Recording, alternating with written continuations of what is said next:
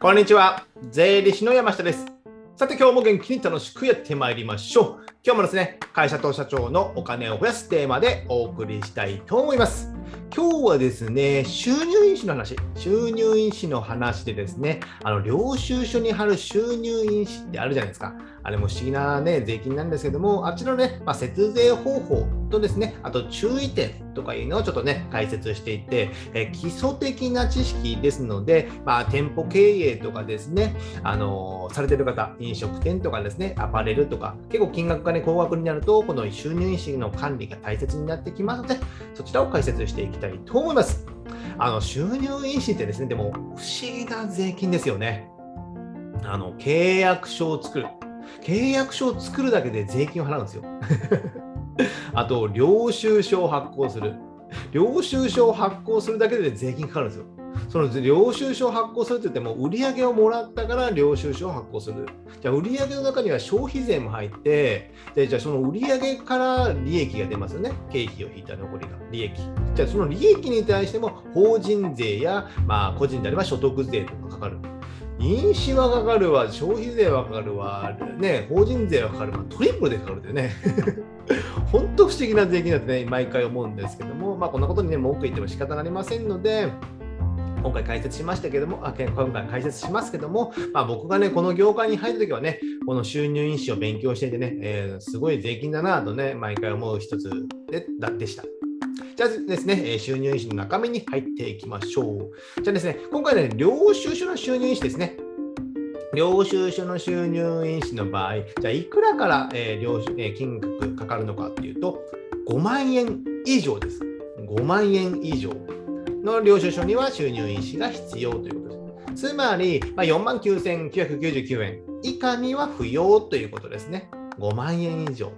昔はですね、いくらかな、6、5、6年前ぐらいでしたかね、ちょっと忘れましたけども、3万円以上だったんですよ。この5万円じゃなくて3万円。だから3万円で結構ね、まあちょっとした飲食店のとこであればなったりしたので、まあまあね、かかってたんですけども、5万円になるとね、意外と少なくなったのかなと思って、だいぶ緩くなったなとは思います。ちょっとですね、あの今、動画ではですね、国税庁のちょっとサイトを見てるんですけども、この領収書にいくらからかかるかというと、5万円以上であれば200円かかるということです、収入費が200円。なので100万円以下なので、まあ、店舗経営によってはね、まあ、これぐらい5万円以上、えー、100万円以下か。のものであれば200円。ので、200円の量、えー、収入費を買っておくことが多いということです。あとね、100万超え、200万超え、500万超えとかありますけど、こういったのね、何かというと、まあ、不動産のね、受け渡しとかで領収書発行したりする、そういった時にはですね、えー、まあ、いくらか2000円とか大きくなってくることもありますけども、あんまね、この辺はね、特殊な、まあ、業種のみかなと思います。なので、基本的には200円が多いのかなと思います。まあ、200円だからいいかって思うんですけど、結構これも面倒ですよね。えー、買っておいて、え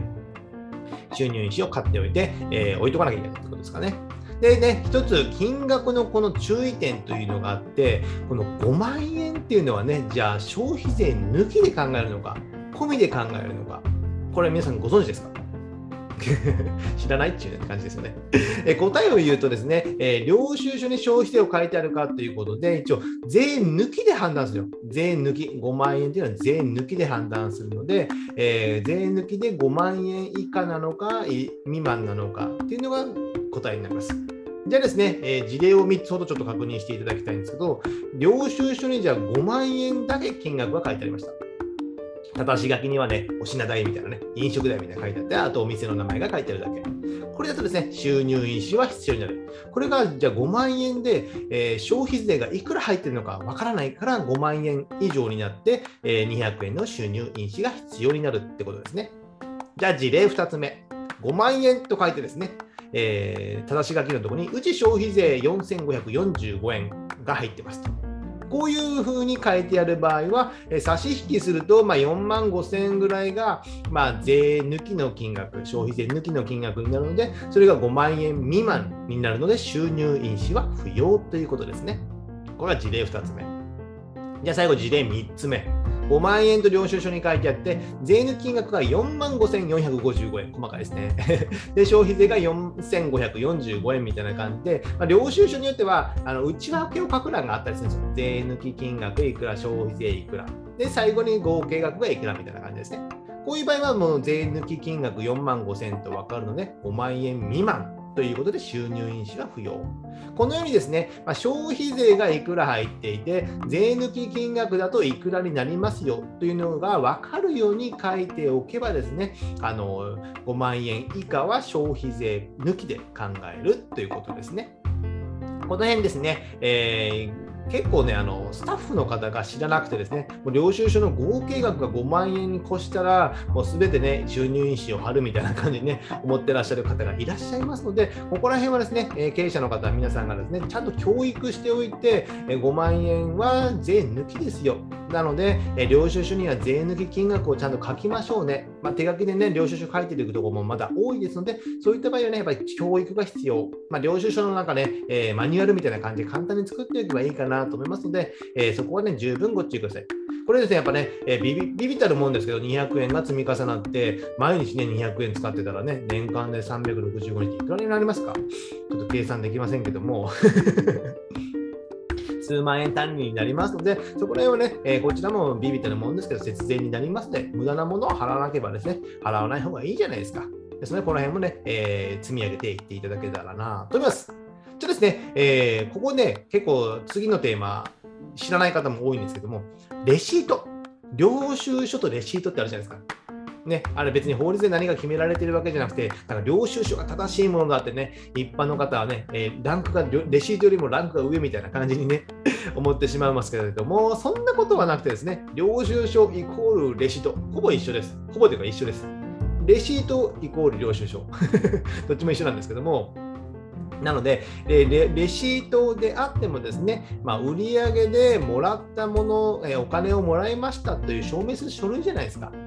例えばスーパーとかで買い物して返品する場合はレシートちゃんと持ってきてくださいねって言われますよね。あの感覚と一緒でやっぱレシートっていうのも、まあ、お金をもらいましたという証明するものなのでこれにはですね収入印紙は必要なんですよ。必要。必要となります。ですので、えー、レシートはちょっと落とし穴ですので、えー、例えばね、レジでレシートを発行する。で、領収書を発行する場合は、あの別でアナログで手書きで書くっていうところは結構まだまだ多いですけども、その領収書にしかレシートを貼らなくて、あ印紙を貼ら収入印紙を貼らなくていいっていう方が結構いらっしゃいますので、本当はレシートだけであってもね、5万円を5万円以上になればね、収入印紙を貼らなきゃいけない。意外と貼ってないとこ多いんですよね。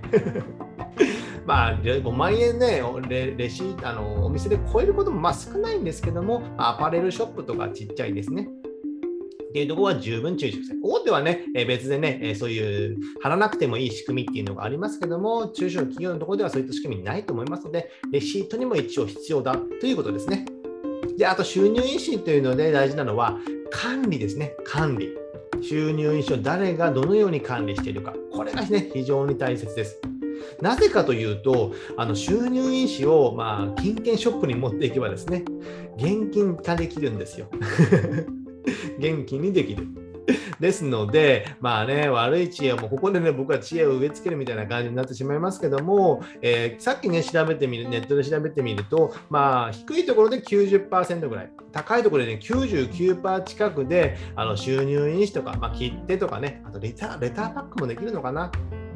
そういう感じで換金できるようですので、例えば数万円の収入印紙がね、会社に置いてあって、その管理をね、管理がずさんだと、誰もよく分かってないんでね、そういうことであればね、えー、お金が必要な方がね、えスタッフさんに言ったらね、それをね、スタ金券ショップに持ってって、現金化する。